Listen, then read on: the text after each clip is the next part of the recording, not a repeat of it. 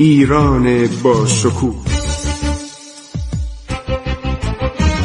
2800 سال تاریخ.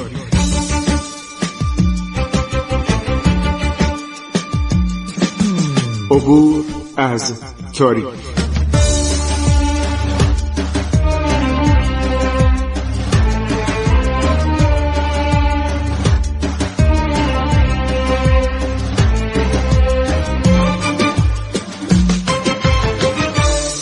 بسم الله الرحمن الرحیم. به نام خداوند بخشاینده مهربان من خسرو معتزد هستم.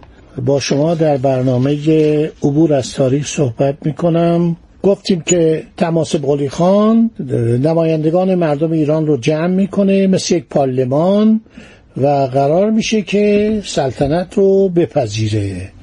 و آنها یک به صلاح قطنامه نوشتن یک پیمان نامه نوشتن و گفتند که ما با سلطنت تو موافق هستیم و هر چه تو بگویی ما میپذیریم.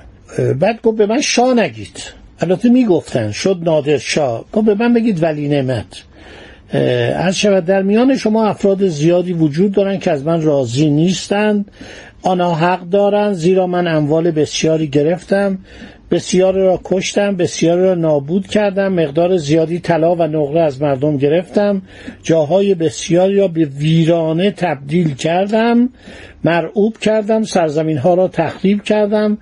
ولی من می‌خواهم هر گونه اعمال شرارت آمیز در ایران پایان یابد. بگذارید پس از این مردم ایران چنین ستمهایی رو تحمل نکنم و راحت باشن. من می‌خوام این مملکت رو امن و امانش بکنم. خیلی به مردم وعده میده. همه هم میگن که ما اگر قوی نبودید اگر فرمانده خوبی نبودید اگر در همه چیزها چنان ثابت قدم و پر اراده نبودید چگونه می‌توانستید چنان اعمال بسیار بزرگی را انجام دهید؟ بنابراین ما مجددا از شما می‌خواهیم همان گونه که انجام داده اید انجام دهید. خداوند به شما قدرت و نیروی حکمروایی بر سرزمین ها را داده است. همه مردم ایران رهین منت شما هستند. هر فرمانتان را اطاعت می‌کنند. آنهایی که جرأت مقابله با شما را دارند سزاوار محاکمه و محکومیت هستند. آنهایی که فرامین شما را اطاعت می‌کنند مفتخر خواهند شد و خلعت دریافت خواهند کرد. میگه اینو گفتن و پیمان نامه رو با مهر پیمان نامه بسیار بلندی رو که هست. بقایاش مثل که مونده توی یکی از موزه فکر در موزه واتیکانه یا یکی از موزه های اروپا آقای نصرالله فلسفی ازش یک عکسی گرفته بود که چاپ کرده بود. باور کنید من یک هفته دنبال این مقاله میگردم. مال آقای نصرالله فلسفی استاد خدا بیامرزم که خیلی به من لطف داشت. ولی نمی‌تونم پیدا کنم. توی یکی از شمارهای اطلاعات ماهانه سال 27 یا 28 باید باشه. خب عرض شود که میگه همه مهر کردن مهر وفاداری گذاشتن زیر این پیمان نامه اهالی آرارات هم اومدن این کار کردن مردم گرجستان مردم جاهای مختلف. بعد عرض شود که تاجگذاری روز بعد بوده. میگه من مریض بودم. من تحصیلم در اون کلبه های نیی از گرسنگی و از بیماری بمیرم و آمدم یکی از به اصطلاح بطریخا یکی از اون زیر دستان خودم گفتم تو باش و جای من در مراسم تاجگذاری شرکت کن. این بس نبوده. تو مراسم روز اصلی تاجگذاری نبود. میگه نیرومندترین ولی نعمت یعنی نادر شاه. حالا دیگه شاه شده. گویا شما می‌دانید که من به خوبی مراقب مسائلتان هستم؟ ببینید این جزئیات ما تو تاریخ ایرانی نمی‌خونیم.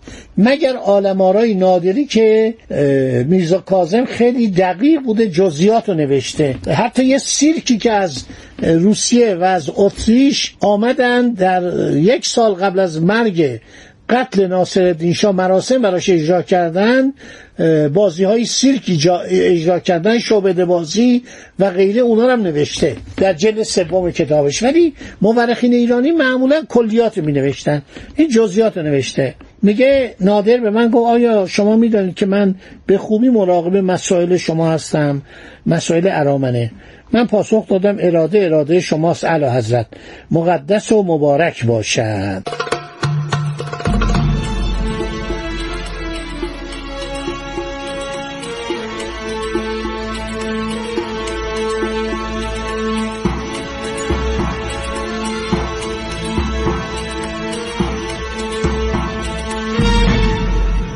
بعد میگه ولی نعمت خان پیر محمد حراتی رو به من معرف کرد. حرات هم جز ایران بود دیگه.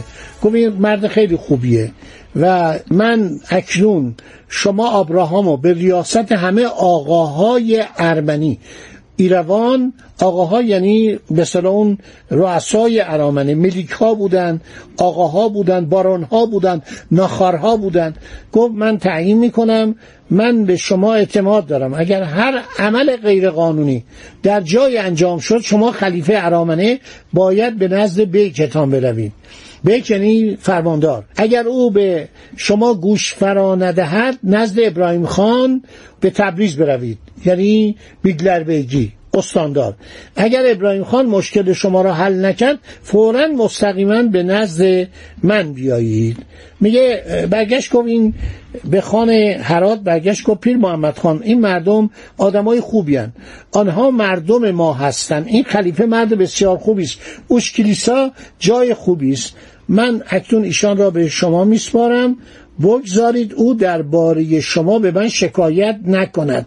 به او گوش فرا دهید. ما نادر رو یک آدمی می‌شناسیم. یا جهانگشا بوده یا خونریس در سالهای آخر دیگه دچار جنون شده بود مردم میکش شما نگاه کنید در ابتدا چقدر آدم منطقیه. نوشته که با او به مهربانی رفتار کنید. احترام بگذارید. انسانی شرافتمند و وفادار است. به این آبراهام میگه. چرا اینا رو میگه؟ برای که دولت عثمانی ارامنه رو جز رعایای خودش می‌دانست. حتی مراسم انتخاب به اصطلاح کاتولیکوس رو اونا انجام می‌دادن. از مرکز ارامنه در استانبول.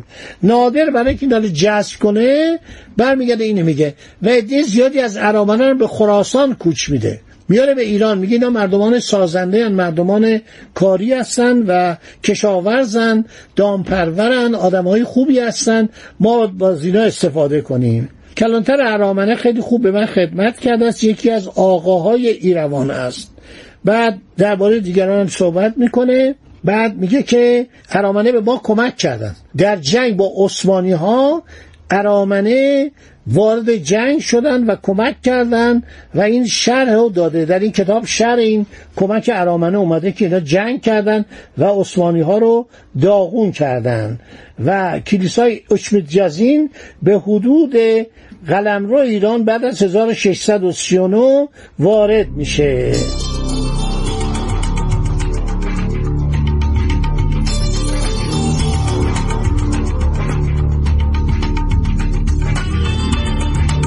هر شود که سقوط اصفهان به نفوذ ارامنه در ایران خاتمه میده. جلفای نو به وسیله افغانها قارت میشه. عثمانیا به قفقاز جنوبی و شمال ایران حمله می‌کنن. کاتولیکوس استوار زادور این میمیره. به دنبال مرگ پتر کبیر ایرانیا ضعیف میشن. حالا که نادر اومده داره اینا رو جذب می‌کنه. مرتب فرمان میده. فرامین زیاد رقم. رقم یعنی فرمانی که شاه می‌داده.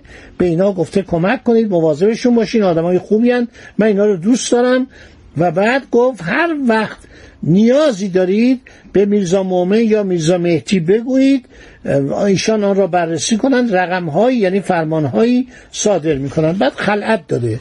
به تمام کسانی که در این جلسه به مجلس مؤسسان حضور داشتن در اینجایی که اومده بودن در این به کنفرانس مقام به همه جایزه میده خلعت میده کتهای ساتن از نخهای طلایی. اینو ارمنی نوشته.